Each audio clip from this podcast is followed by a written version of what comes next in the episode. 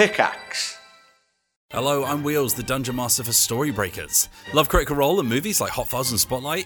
Actual Play series Storybreakers combines the fantasy adventure of Dungeons and Dragons with small town comedy and mystery in an episodic tale of journalists on the hunt for the secret underbelly of a tiny town where nothing seems to happen. But excuse me if I don't think a bunch of ragtag journalists from a podunk town are actually going to be of any help. But technically, I don't come from here. When the mysterious arrival of a celebrity from the Heroes and Adventurers Guild sets off a strange conspiracy, the group will have to leave what they think they know about the world at the door if they're ever to unravel the truth at the heart of this seemingly nondescript town. It's not front page of the Susai Star News. I pull up the, the today's like installment of the news to see what the front page actually is. There's a big picture of a pumpkin that's been stepped on, and it says outrage as pumpkin stepped on. Storybreaker Season 1 in its entirety is available for listening right now wherever you get your podcasts, with Season 2 on the way. Find out more at dicebreaker.com. Hello and welcome to the podcast of this week's One Life Left radio show. I'm Simon Byron. I am Steve Curran. We are joined by James Parker, super special guest. Hello. James. Hello, hello. At the end of the show, there was a little, little croaky goodbye. Did you get emotional there?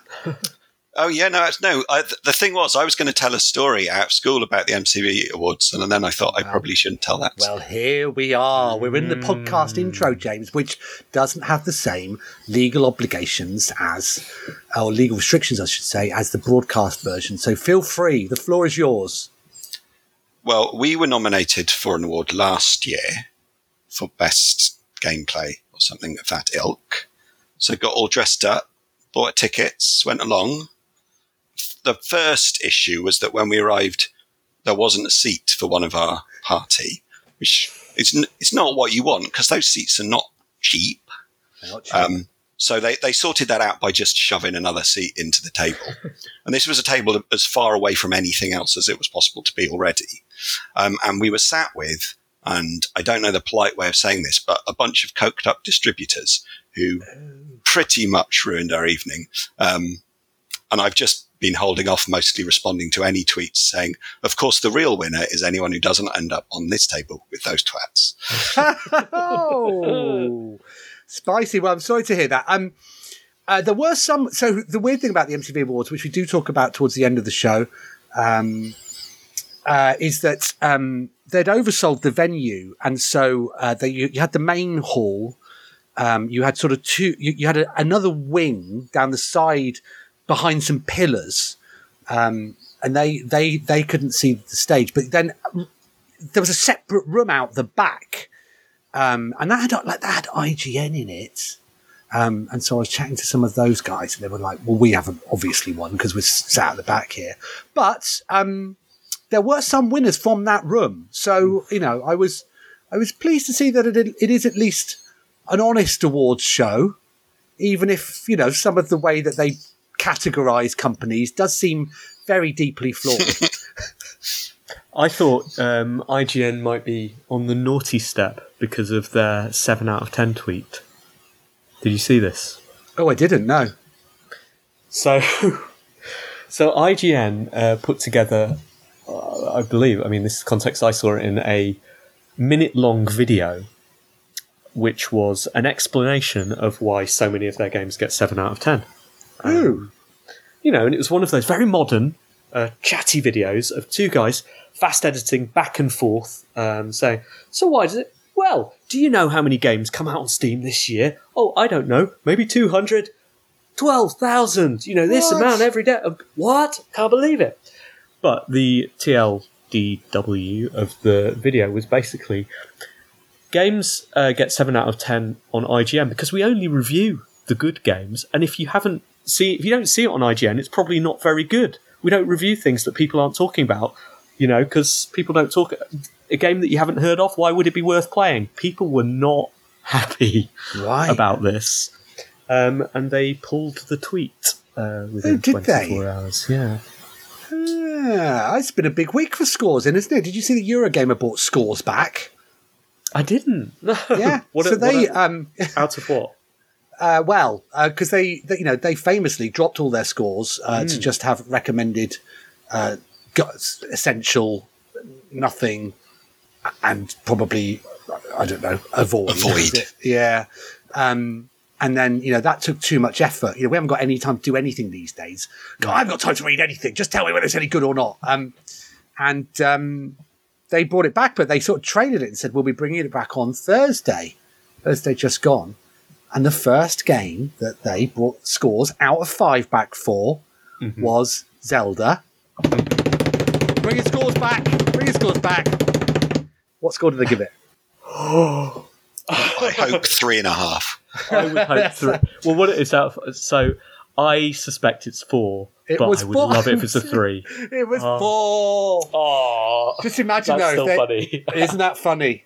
Imagine though if they got if they'd done what you did at Edge and got it wrong, giving it a, giving it a Six, placeholder it score. three. Yeah, placeholder score of Yeah. two X's. Um, actually, there was a Euro- Eurovision interstitial screen at one point uh, early on in the night that had two X's on it in the bottom right hand corner, which was obviously a placeholder for a, a number that someone had forgotten to put on, which is exactly what Edge did after realizing putting numbers there was a bad idea. Haha. Good. Uh, anything else we need to clear up from the show? I don't think so. Super fun. I really, really yes. enjoyed it. Thank you for joining us, James. Good luck with Yes. the game. It was a pleasure as well. I think I, it, the other thing to clear up is I think I have been on six times because I was also on one of the little shows you did from GDC, weren't you? One of the little shows. That's an interesting way of describing our road shows. Uh, well, what I mean was I was only on it for a small amount of time as opposed to a full. Okay, Hour long. So it, so it so it is little if you're not on it for the time that you're available.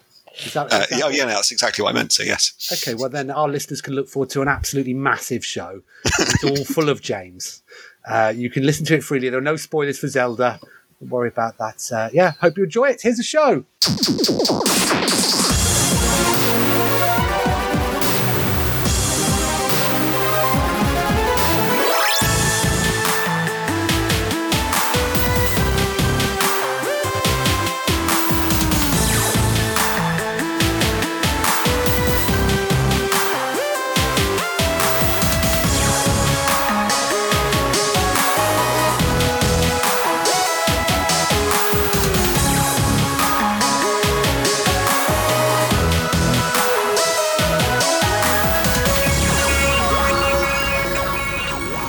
Hello, good evening, and welcome to One Life Left on Resonance 104.4 FM. We are a video game radio show. We are recording this live. Hooray! Hooray! That And means my we've got name- no- My name, as the person who pressed record, is Steve Curran. I'm Simon Byron, and uh, that, this means we've got no excuse to allude to funnier jokes, have we? this, time is a round. live first run, uh, and whatever you hear is uh, is the first time we've said this. How are you, Simon? Uh, what's the worst word I can say on the radio to describe uh, how how tired I am? Uh, just really tired. Very tired. Are you very very, ti- tired? I've, I, well, I've had just, had, just had a busy day. Um, I've done. I've just. I mean, only recently, uh, I've, I've finished assembling a child's trampoline. Um, eight foot. Is it no eight foot? No, ten foot. Uh, uh, I think we ended up getting in the end. I don't know. Right. Um, absolutely terrifying job that is. That is fraught with danger at every moment that you're doing it, and then once you've finished, is then fraught with danger from then on, isn't it? No good can come from it. yeah. Uh, it's up now, but blimey, it was hard, terrifying work, uh, but it is at least done. Um, worst of all, next door are having a party right now, uh, so I don't know if you'll be able to hear them. Um, but they were playing some sort of game next door, and I couldn't, I couldn't work out what it was. I was tempted to use the trampoline to have a peer over the fence to see what it is because it did sound interesting, and they were calling out scores. Uh, and it sounded like they had a remote control car in there. I don't know what they're doing, uh, but I can't see it. Can't see over the fence. I did ask my daughter when she was testing the trampoline out to see if she could bounce up and see, uh, but she couldn't. So the whole afternoon was wasted uh, in that regard. What about you, Steve? Uh, also, very, very tired. I've been looking after my daughter all weekend. Um, but the real reason I'm tired, Simon, is it was Eurovision weekend, of course. Oh, of course, and you were performing, weren't you? you were on. Yeah, just- You were the well, one of the interval acts. I was, which I was. quite late. It was Yeah. quite late. It was a you know medley of classic Eurovision uh, non-qualifying acts. Uh, did you watch it? Did you enjoy it? Uh, yes and yes. It's a good Uh, show, it was good. it? It was a great show. I would love to know. Um, so my niece Talia works at Universal, and um, for like employee of the period of time that they have an employee for the, um, Mm-hmm. one of the rewards that you can do is go on the rides, but with all the lights on. So Mm-hmm. you can see everything happening around, all the pulleys and the trucks and, and. Um, I would love to see that Eurovision show with all the lights on, to see with that camera on the stages, Mm-hmm. um, and just to see how they pull that off as a, as a live event is incredible. Well, you know what? Friend of the show, guest of the show, uh, James Parker. Maraoke, Oh. Tech, uh, Tech King, um, Weasel Spoon, Hmm. long-time letter writer to the show. Uh, he was present at the semi-final rehearsal, so he can probably answer a lot of those questions you have. Please let us I'm know, sure. Robert. Yeah, yeah. Um, I had a lovely time. I thought it was great. Uh, really, really. It's not often you see the UK in the public spotlight and you can say, "Yeah, I'm pretty proud of us. Like we've done a good job there." Yeah. Um, and also really, really pleased with the winning act as well, which was uh, the one that I had backed all evening. Got quite cross about other people not backing. I just felt quite validated by Good. um, not the uh, not the public vote, but the jury votes certainly. Okay. Yeah, Do, do you do you, do you judge it as, as songs or as a TV show? Because that's the difference, isn't it? That's so the jury are voting on the songs, whereas the the public are voting on the show. Because I thought, um, I forget which uh, country it was, but uh, it was a lady. Um, She wasn't wearing many clothes, and actually, at this particular bit, she was wearing fewer clothes. Um, Israel. Right. So she said, "Do you want to? Do you want to see me dance?" Israel. And I and I shouted back, "No, I don't. It's a song. Con- it's a Eurovision song. Con- it's a Eurovision dance competition, is it? No one wants to see you dance. Sing." Well, the jury the jury do judge on the performance as well, so they have their own Oh, do they? special performance. It's the I think it's the day before's rehearsal uh, jury performance. So it is partly on the staging, and yeah, you should be voting on the staging as well, um, which I was. But I thought Sweden was excellent, absolutely phenomenal. Uh, and there were a couple of video game references in there as well. Did you spot those, Simon? Uh, game over. What by the by, by the awful goth man? Um, Serbia. Yeah, yeah. I thought that was bad. Um, I didn't like that a bit. What was the other one? Um, or, or, well, or were they all in that song? uh, one of the one of the interval acts had Tetris background, as Uh, as happens actually during the semi final. You saw a, a skyscraper in the in Ukraine, which was the Tetris building, uh, and there was some pretty trite video game theming for a quiz round in the um, in the semi finals as well. So that's why Eurovision is relevant to us, a video game radio show. Uh, do we have any other video game content on today, Simon? We do actually. We've brought a real life video game man on to uh, to it. talk to us. Yes, uh, we're delighted to be joined once again by friend of the show, super super super super special guest, James Parker Parker Jr. Hello, James. Hello, everybody. Hello to you. Um, I forgot to ask you. Um, do you have something to talk about? I- Is that why you're on? I, I do have something to talk about, and that is why I'm on. But I'm mostly on just to, you know, hang out as usual. what was your verdict on the, the Eurovision? I, oh, I thought it was good. As Steve says, it was a, it was expertly hosted. It all hung together very well. I, I, I slightly disagree on the result, but then I also didn't want Finland to win, so it was. Who did you want to win? Um, I quite like Norway. Yeah.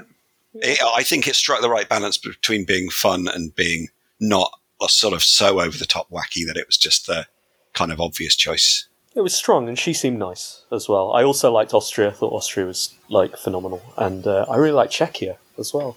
Uh, Who did you great. dislike? Well, that's not really in the spirit of things, is it? But Slovenia was appalling, and I loathed them to a man. like absolutely atrocious. Oh, they kept like I deducted a point every time they did a sort of unpleasant look to camera, and Oh. by the end of the song, they were down about sixty points. Yeah, correct. Um, correct. Well, I'm glad you got video game content to talk about. We will have more video game content as well because we're going to do the news in a second. Uh, do we have any letters? I haven't checked this week. We have one, I know. Oh, it's a very short letter, short and to the point. Um, we will have reviews, I guess, in the review section.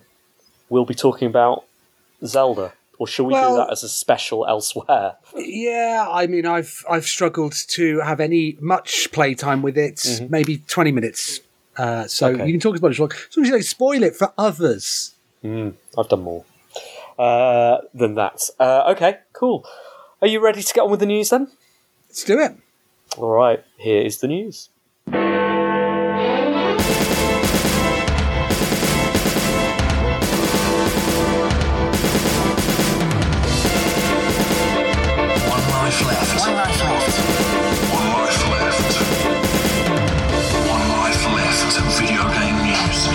Me, Charles But oh. 1.0.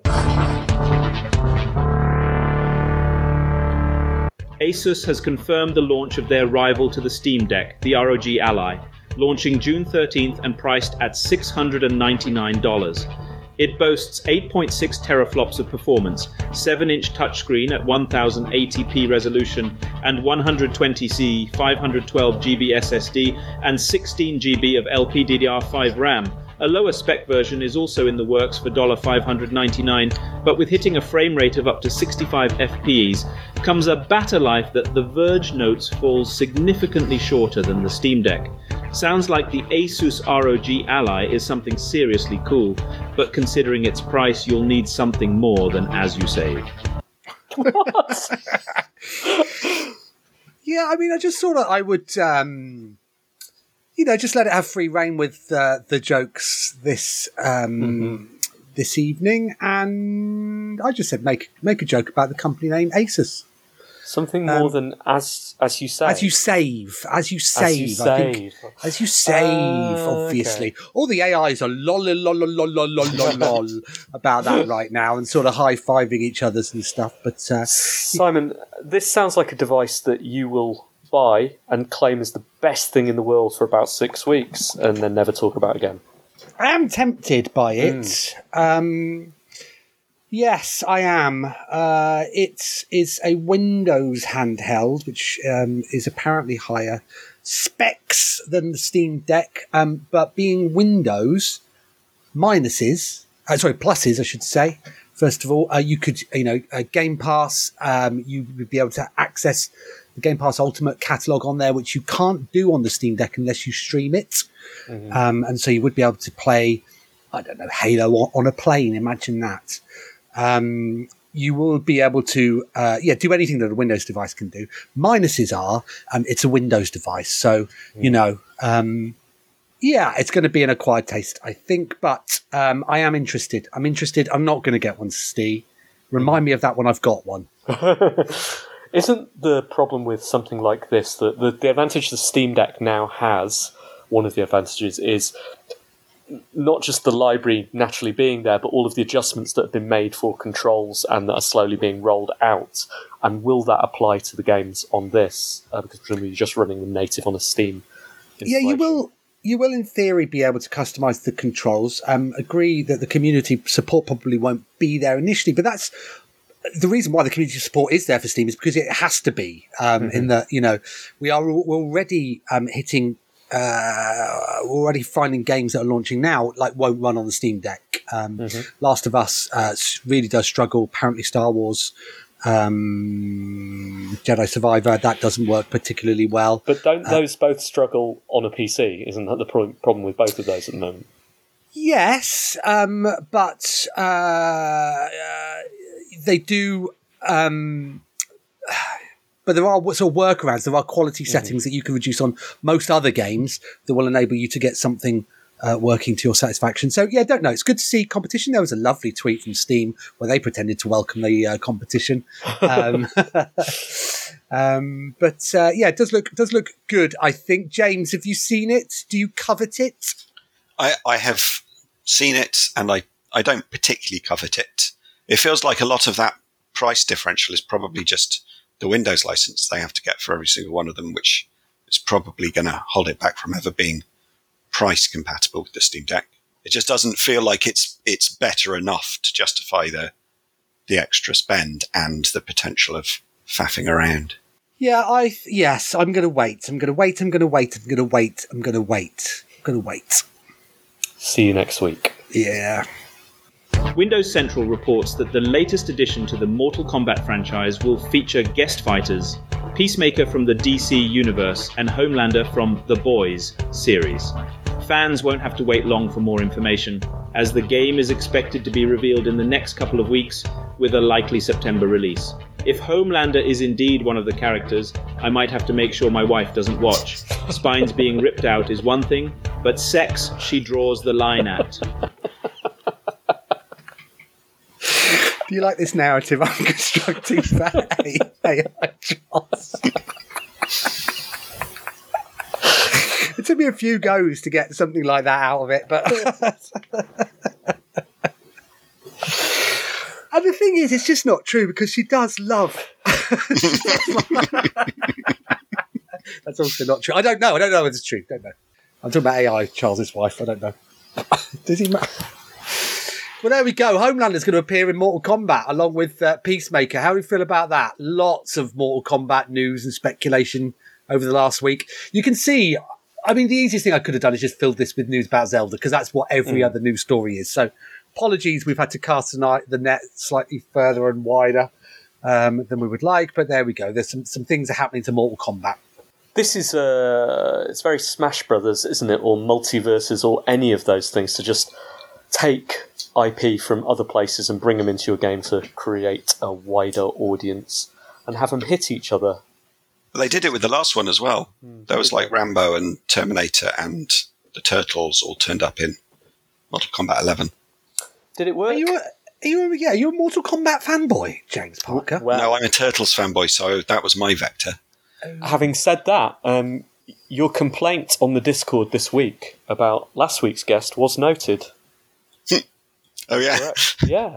I, for- Um, I forgot I'd write to reply to Tony's erroneous statement about the Mortal uh, Kombat series. Do you want to talk us say? through that? Yeah. Oh, he mentioned that uh, Christopher Lloyd had been in the Mortal Kombat movie, and it was, of course, Christopher Lambert, the Highlander actor. Of course. Of course it was. We. I we was I was in my run. kitchen, incensed at the lack of fact checking going on. Are we are we going to have nothing to talk about during the interview section now, James? Because that's is that seemingly why you're here? Oh yeah, no, yeah, that's why I, I immediately wrote to you, needing Right. to come and put right what once went wrong. Okay. I mean, what's Tony going to do in retaliation? You better make sure that you've got your all of your facts right. This Yeah. Yeah, You're the new you're the new uh, One Life Left Mortal Kombat expert. Give us some facts. Oh yeah, this was. I was going to have a segment called Boon and Bust, which was going to be about Ed Boon, the creative director of the Mortal Kombat series, and the history of Midway Games. Very good. So, um, what year was Midway founded in? Let's say uh, nineteen eighty-six. Over to you, Tony. uh, did you? Did either of you play uh, the last version of Mortal Kombat? no, No, Are either of you going to play this version of Mortal Kombat? probably not. probably not. Okay, thanks. Controversial peripheral company dbrand has created a new set of Zelda themed decals, which, although looking like the recently released Zelda Tears of the Kingdom limited edition console, actually carry a coded message that reads, Go have fun, lawyers, on the dock. On the company's website, they took the opportunity to give their opinion on Nintendo's decision to release a Zelda themed console, offering the decals as a cheaper alternative. The company has had a history of finding itself in legal disputes. With the clone of the Kingdom decals, it remains to be seen how Nintendo will respond. Fun you, Monkey Island.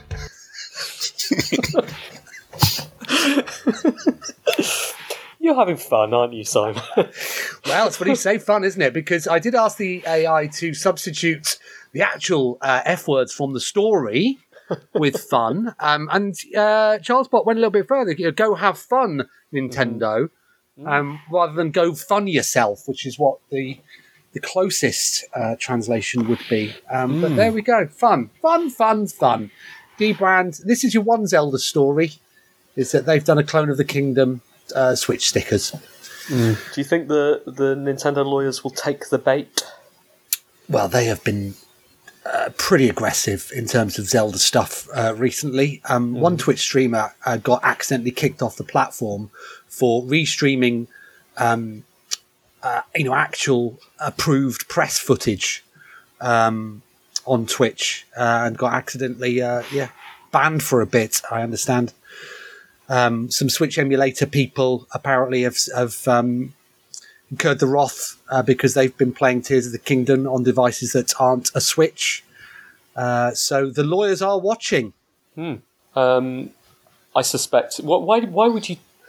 Why would they do something like this and include that? Uh, include that thing? Is it just press press baiting as well? Like trying to draw more attention to the fact that these decals exist. Um, is that the best- Yeah, you know, showing that they're a bit edgy. Um, yeah, don't know. But it seems to have worked, doesn't it? Because uh, that, like all of our stories this evening, was on videogameschronicle.com. Okay. Well, let's go for story four then. Yawn, the European Commission is expected to announce their approval of Microsoft's $69 billion acquisition of Activision Blizzard next week, with the US FTC suing to block the merger, citing antitrust concerns. Yawn, it's already been approved in several countries, and Microsoft has reportedly hired an EU beating lawyer to appeal the UK's block on the deal. Yawn. Even Charles is bored of this of this story now. Um, yeah, will this be the final? Well, no, it won't be the final time we have it because presumably at some point there'll be one that says it's gone through. Yeah, I mean, I just don't understand what's happening. Who, yeah, what, what is happening? I thought it was off. So the UK said no, and then Europe, Europe is saying yes, and you know, is that why we voted leave?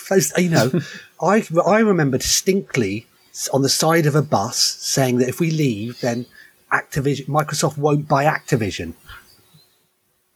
Um, James, do you have any further insight into the story? I have no idea what's going on either.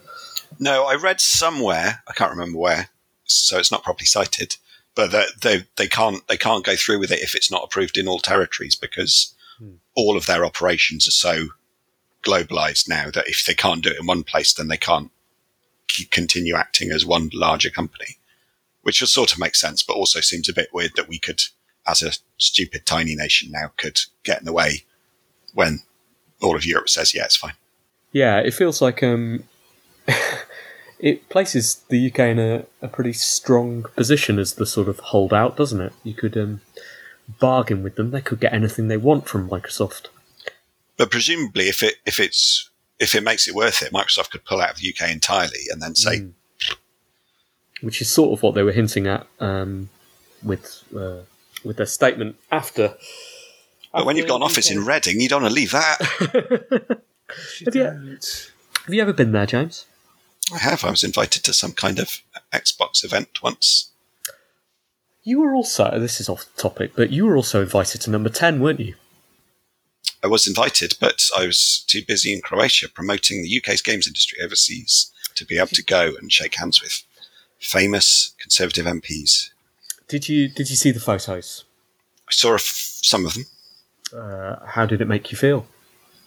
It made me feel um, greatly relieved that I didn't have to make the choice whether to go or not. All right, final story. Geoff Keighley has announced that Summer Games Fest 2023 will feature content from over 40 major publishers, and tickets for the showcase in Inglewood, California on June 8th are already on sale. This year's show includes prominent publishers such as Activision, Amazon Games, Bandai Namco, Capcom, CD Projekt Red, EA, Epic Games, PlayStation, Xbox, and more. Rumours have been circulating that anyone who doesn't show their support for Summer Games Fest this year could be banned from the games industry. Ah, poor Geoff. I, I guess he's got over the heartbreak of E3 um, not happening. Then you know, pulled himself together, on with the show. With the show, I think the location is on E3's grave, isn't it? That's where all of this is taking place. I mean, come on. So brave, so brave. It's an extraordinary list of uh, companies that are getting involved in all of this stuff. Uh, yeah, you know, Geoff is our new overlord. Bow, hail to the king. Uh, yeah, the true coronation. This will take place this summer. Yeah, uh, I mean, uh, you know, it's almost um, it's you know they they participate because they feel they have to, right? If one of them pulled out, then everyone would start going, "Oh no, you know we've got our own thing again," and the cycle will continue, right? Boom and bust. Yeah, well, you know, I do like these moments. I do worry about um, putting them all in the hands of one individual. Um, but um, look forward to seeing all the summer of announcements. But yeah, it's just really weird. We don't know what's going on anymore. Super weird. How do you how do you compete with something like this? I mean, I guess you wait for. Yeah, I mean, you know, nothing lasts forever, does it? Um, So I guess yeah, you just you just. or, or I guess that's the point, right? There is a there's almost a maximum size for uh, for this to be an efficient or, or useful thing for people to be involved in. Like when you have 40 publishers involved, then everyone starts getting lost, and of course you're paying bigger and bigger sums for prime time slots, for big uh, big showpiece slots, and that squeezes everyone out. And then they realise that it's best to, to go and do their own thing after all. Um, but in the meantime, Geoff, um, you know, as sad as he is, no doubt, about the end of E3, uh, will be making a lot of money from this. Good for him. Let's say good for him. All right. Thank you, Simon, and thank you, Charles Bott. One life left. Video game news with Me, Charles But oh. 1.0.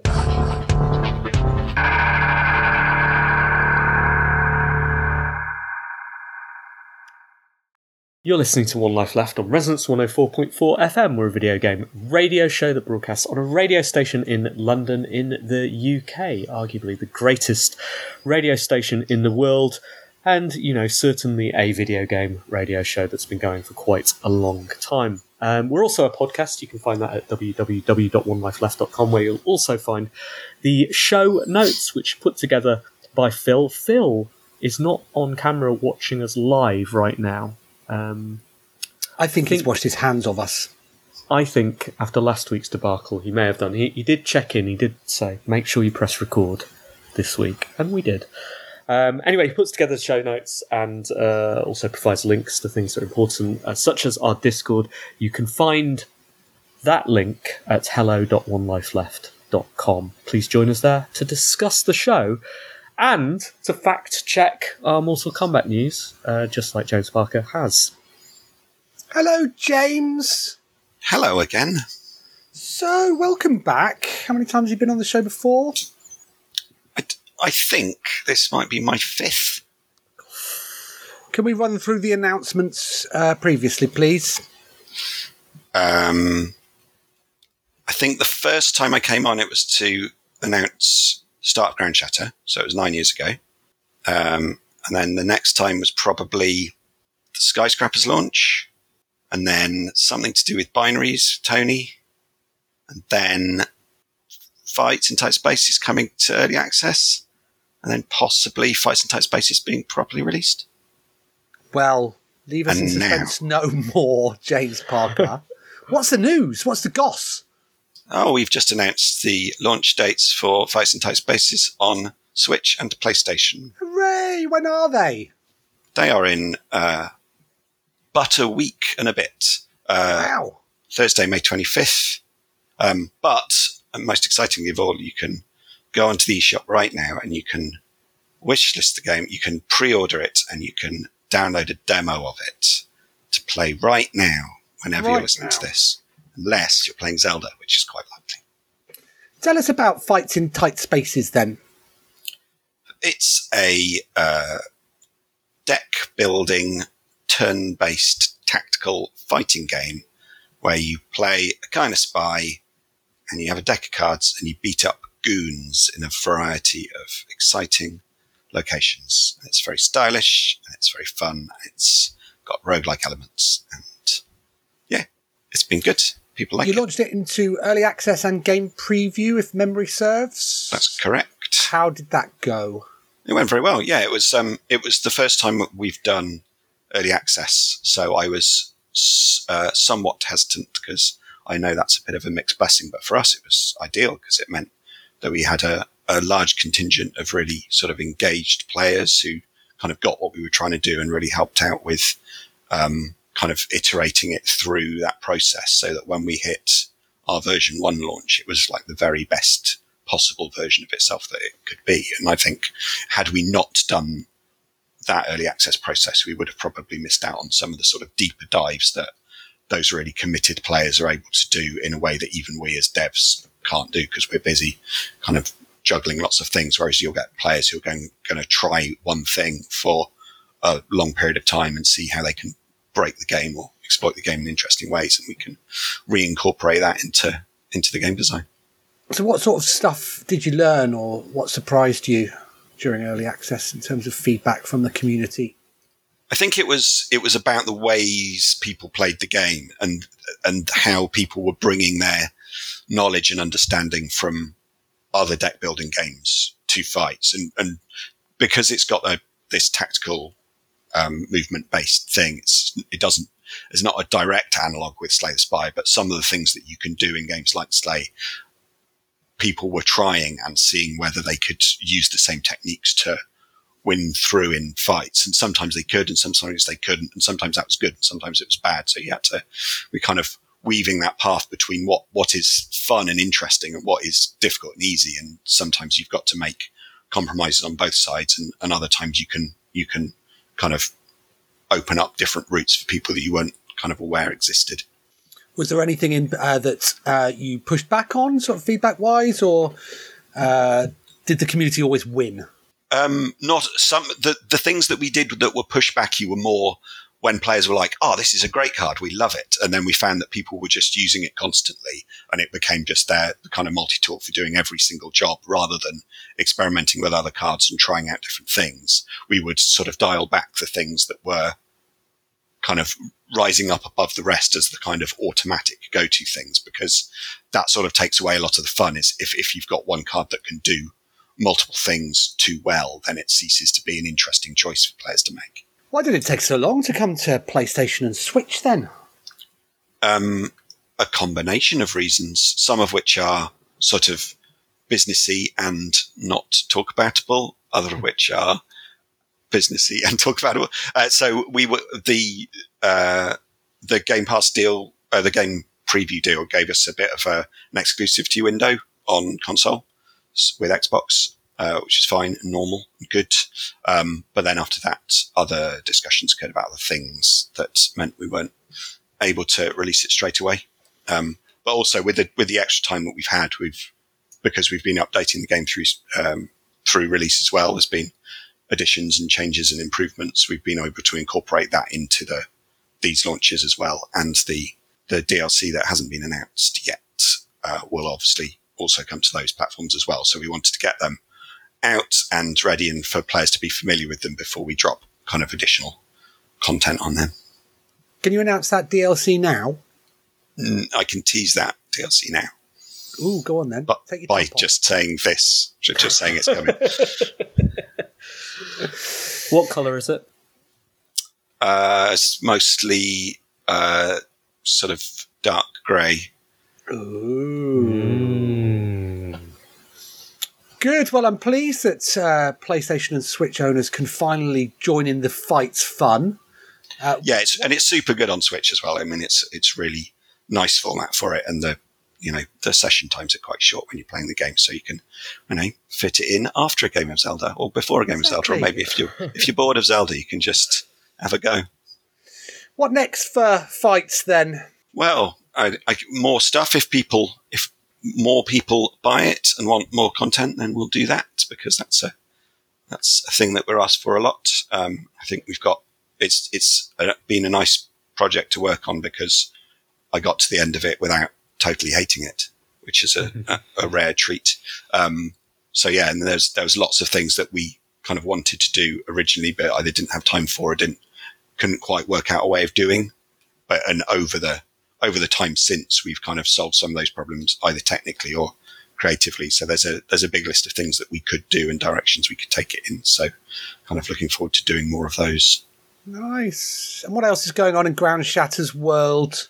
just a big uh, big birthday party.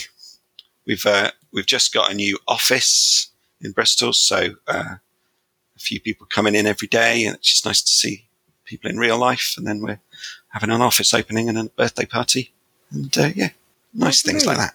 Good stuff. Well, always lovely to see you, James. Best of luck uh, with the Switch and PlayStation launches. Thank you. Yeah, it's, it's quite. It's, I mean, why did you announce it and then launch it so soon? Um, partly because we wanted to announce it when the pre-order was available. Um, uh, so yeah, we just we we we didn't want to. We didn't want people to wait any longer, basically, because it's already been quite a long wait. But you didn't fancy shadow dropping it. No, because that's risky if you're a little one of the little guys like we are. Well, what are you? Yeah, we're still pretty little. Okay. Well, let's hope you get bigger through this then. Thank you. All right, uh, time for the letters. Email messages and forward BCC one life letters. Simon, have you found any letters in the One Life Left inbox? I've not Steve. The last one that we read out was the, um, you know, the intriguing one. Hmm. Yeah. Uh, well, I have a little bit to say on that. Okay. Um, so, uh, regular listeners to the show will know that last week I had an email to the team at onelifeleft.com address. So, uh, went into both Simon and mine inbox. Um, addressed uh, addressed to Stephen Curran, which is Shall I my read it? given name. Uh, you can recap it. Yep. It said, and it's from Stephen Curran.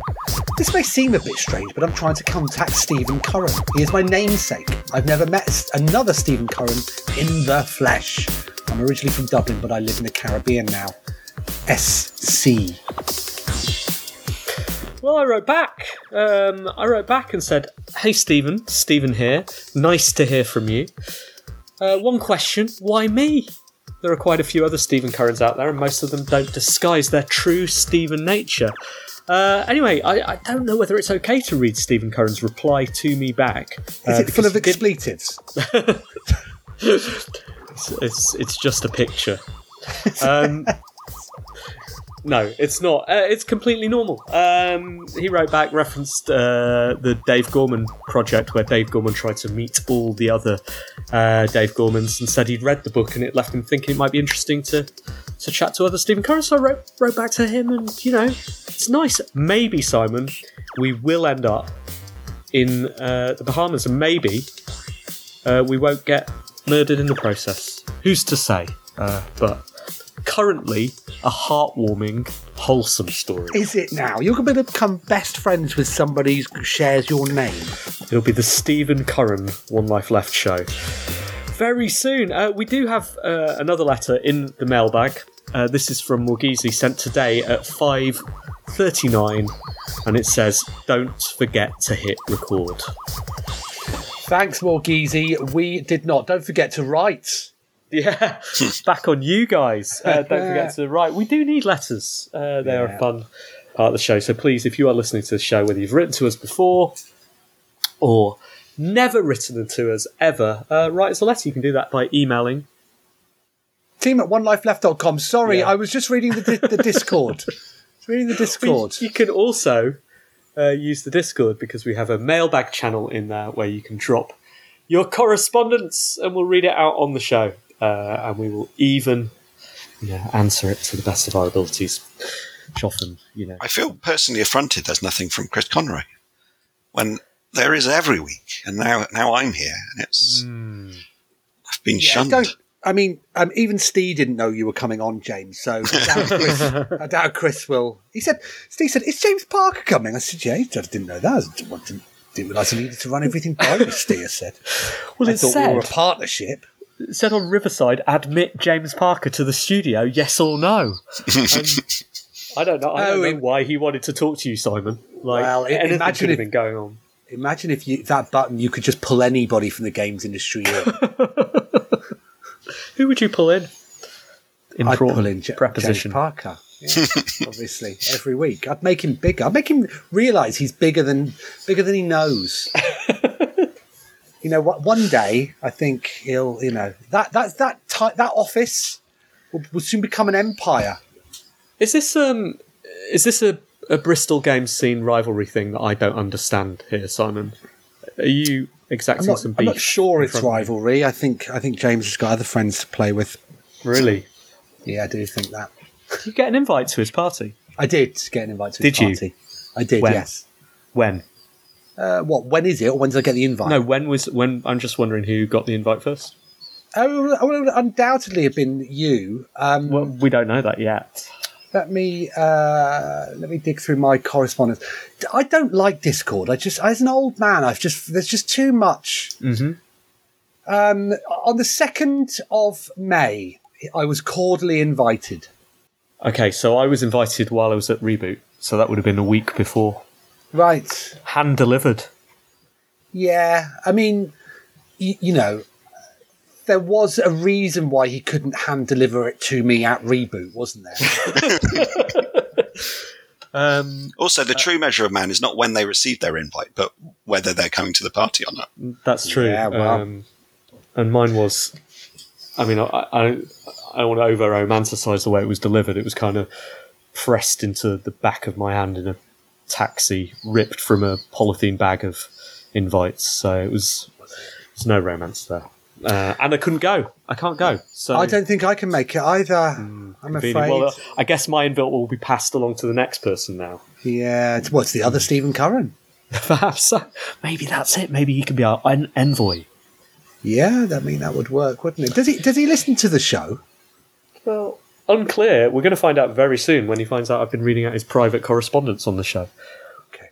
Do you have It feels like he might have brought it up sooner had he listened to the show.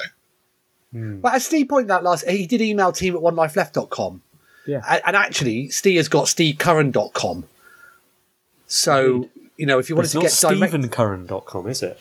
This is the confusing thing to me. Like, I don't know where I refer to myself as Stephen Curran on the internet and why that connects with One Life Left. Oh, he's gone through all your stuff. Don't you worry about that.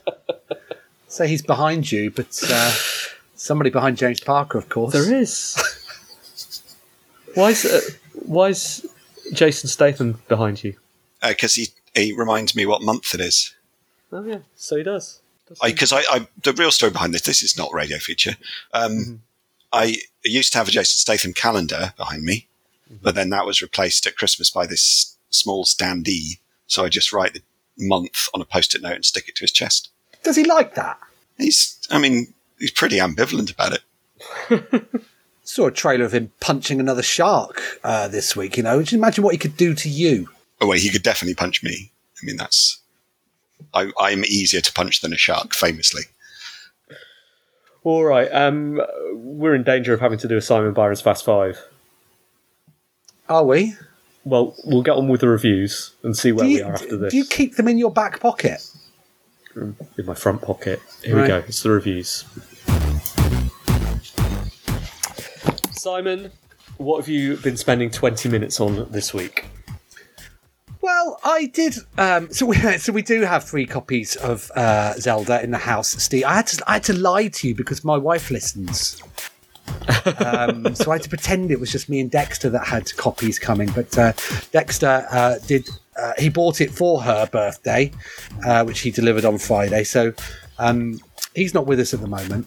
Dexter's in a little bit of trouble. Um, he's been grounded for the foreseeable future by his um, his mother um, because he was caught. He climbed out the window of his bedroom last night, apparently, and his and, and jumped on the roof and went out.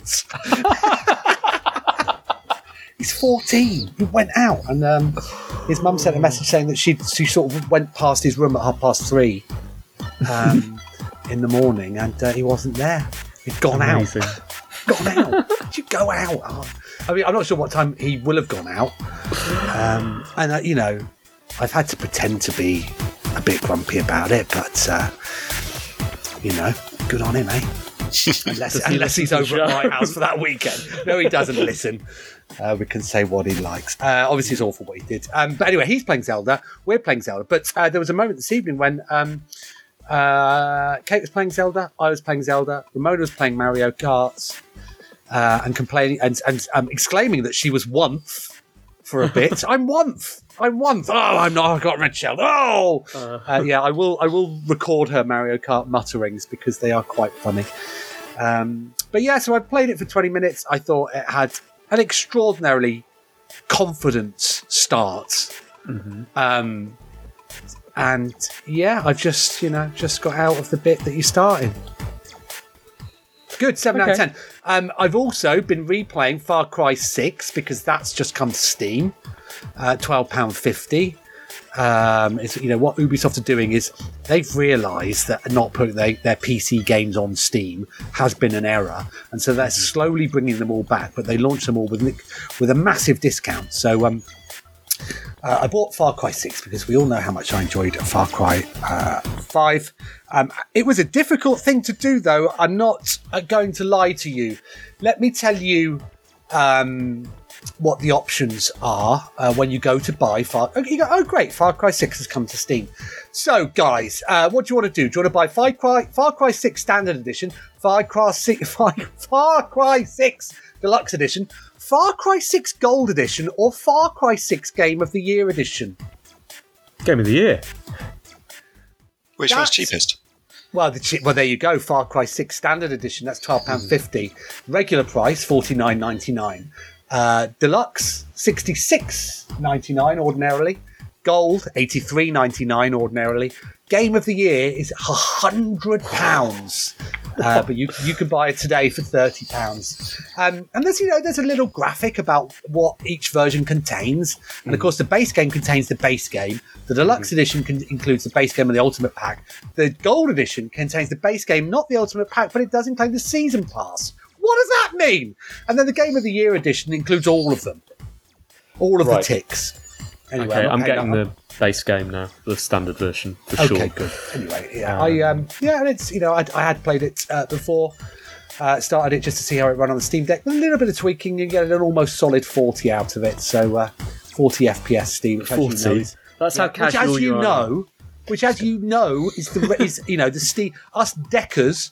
Uh, that's our recommended FPS. Just got a solid 40 out of it. Just get a solid 14 most of the time. Anyway, I loaded it up, did a few missions, but I, uh, I, I will be popping over to the Tears of the Kingdom. Hmm, you're going to get your attack helicopter, not in Tears of the Kingdom, in the other one. You get given a crocodile, actually. I don't need a helicopter. You get given a crocodile very early doors. Okay, fine.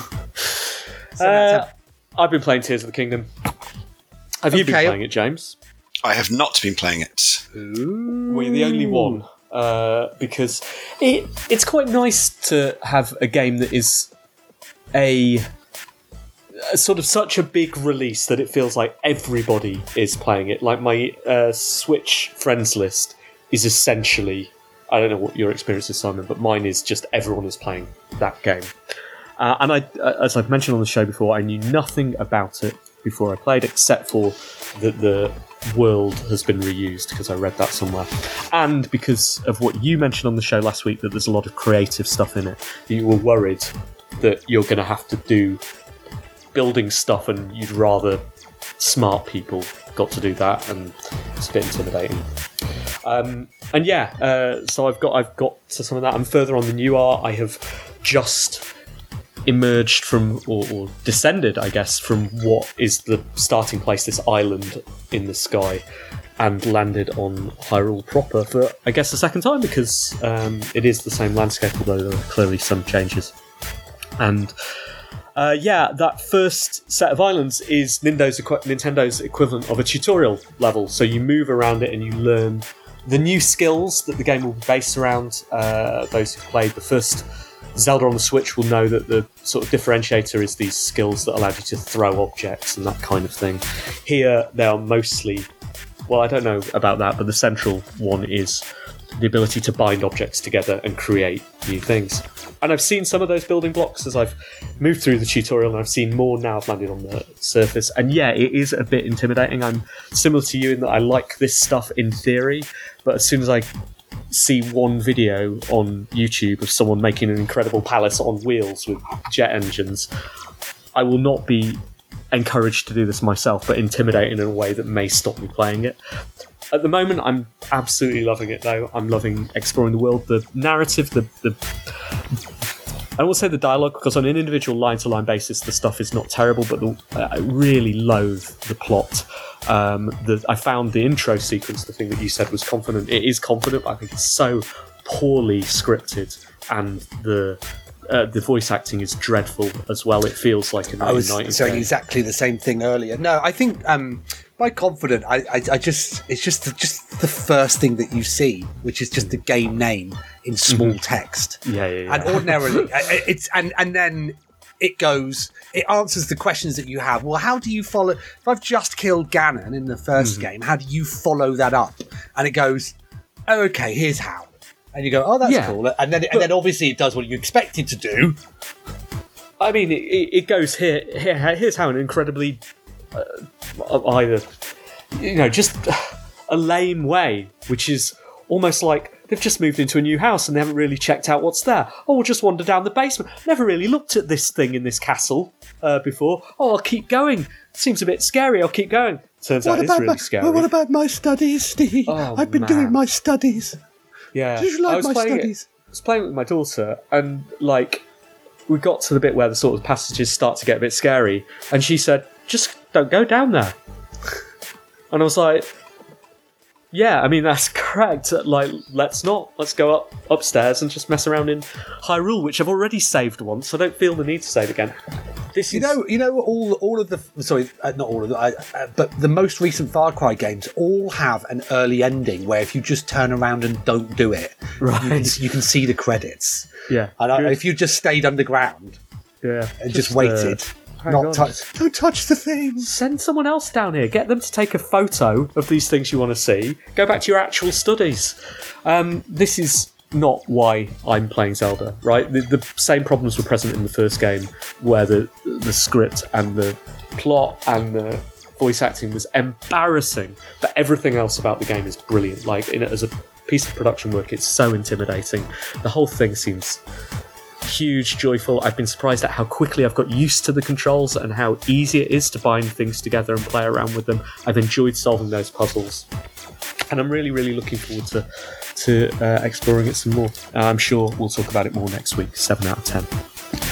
I am finding it very strange being back on a Switch after having such a large handhold, handhold, handheld my hands uh, for the last year or so. I mean, I've I've really not touched the Switch since the Steam Deck has been around, and so going back to it now has been a bit strange. But so I've had to reconfigure my my you know what the buttons are again. Can we just have buttons constantly? James, We learn. Worry about that, James. Uh, I've been playing both of the recent Marvel card games. So, uh, Midnight Suns on big machines and Marvel Snap on my little machine. Um, and Marvel Snap is, uh, as you've talked about before, it's very concise and well designed and games are quick and it's effortless and there's lots of flexibility and it's ace. I can't stop playing it. How is it Seven out of these days, though? What's changed since I jettisoned? Um, there, well, there's presumably there's been a couple of seasons of new content, so a bunch of extra cards. They they update. They do over the air balance updates every couple of weeks now. So they are they they make tangible changes to how it performs. Uh, they've they've just recently changed the um, I guess the probability of different locations appearing. So more, some of the more frustrating ones have been moved away, and other ones have been lifted up the ranks. So yeah, there's they're they're obviously committed to it, which is nice. And there's there's Oh. always enough to keep you going back. How much money have you spent on it? Eight pounds ninety nine in total. Oh, what was the season that you bit then? Um, it was Nimrod is what I got, who's a character who uh, duplicates themselves whenever they're destroyed. So it works very well if you've got um, uh, d- what's he's called, Demolisher, the big strong one who blows everything up, or you know Carnage or Venom. Anyone who eats things, he's good for. So yeah, I thought that was worthwhile at the time, and also I wanted to sort of give give them some money, given how many hours I've sunk into this game. Um, Good stuff. seven out of ten.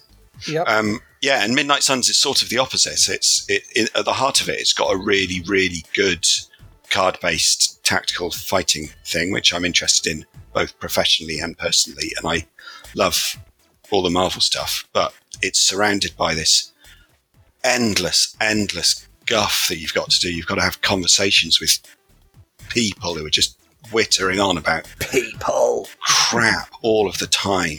Sorry, I might have done a minor swear. Um, yeah, and and you have to go and get stuff and hand things to people, and it's just none of it is what I bought the game to do. What I bought the game to do is go, I'm going to play this card and do a cool thing, and then work out what my deck's going to be, and all of that stuff. That's the stuff I want to play. I don't want this just tedious doll's house of um, second tier Marvel characters that I have to that it forces you to constantly engage with. And I don't understand why they put those two things together because they don't feel like the same audience. The people who want an XCOM style tactical thing want to create their world and operate in it. The people who love Marvel dress up aren't going to play something that's really in depth like that. They they just want the Marvel dress up stuff. So they feel like they've been smashed together in a way that certainly doesn't suit me, but might well suit others. Seven out of ten. Fantastic. That's the One Life Left reviews section. We've got five minutes left, Simon, which places you in extreme jeopardy. Don't think so. Simon's Bar- Simon Byron's Fast Five, five Zelda games. Well, Zelda 1, 2, uh, 3, uh, Link Between Worlds, and um, the uh, Link to the Past. Um, There we go. Yeah. Easy. Legends of. Um, I went to the MCV Awards this uh, this week, guys. Did you now? We were nominated for Best Indie Publisher. Best Indie Congratulations on the nomination. Thanks, thanks. I didn't expect to win. Um, there were two awards. Um, there's one for indie publishers, and there's one for major publishers. Okay, uh, we were nominated for indie, and then there's a major publishing one. Okay, uh, we didn't win, um, and that's fine. Uh, but so I would just like to uh, congratulate Kepler Interactive and all of its 250 employees.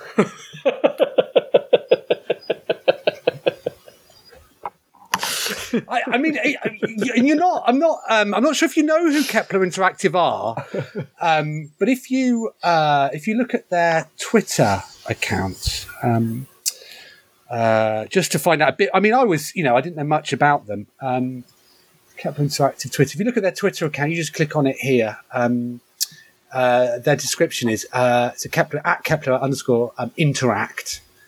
Uh, they describe themselves as as as a major glo- global publisher, co-owned and run, by Dave. Devs, so um, a major. If only there was an a an awards category for major publishers, maybe next year. But that, I mean, they didn't seem to spot that because they they tweeted, "What a night to remember!" Last night we attended MCV Develop and had the honour of taking home the Indie Publisher of the Year award. Uh, said the major publisher. Anyway, yes. Anyway, uh, congratulations. Um, it was a good night. Did you have a nice night? Uh, I had a nice night. Yes, it's, um, uh, it was it was good to see some old friends. I was surprised at how annoyed I was not winning an award I didn't expect to win. um, so, uh, but yes, but I should take the positives. Good to be nominated. I just felt a little bit slighted that you know, and actually, I was chatting to some of the other guys that were not nominated, and would have been very happy uh, for some of the other nominations to have won. It just felt it just felt a little a little odd to me. A little odd. Um, here's something, uh, a little bit of in-house admin, and something that uh, sort of is a cycles back to our Geoff Keighley news earlier. I booked my tickets for Gamescom. Oh, week. did you? Did you? Mm. Are you going? Uh, I'm looking into it. Yes, uh, it does look like uh, yes. Uh, it looks like it should be should be on. So I'll see you there. Okay. What about you, James? I've I've not really thought about it yet, but I, I might be.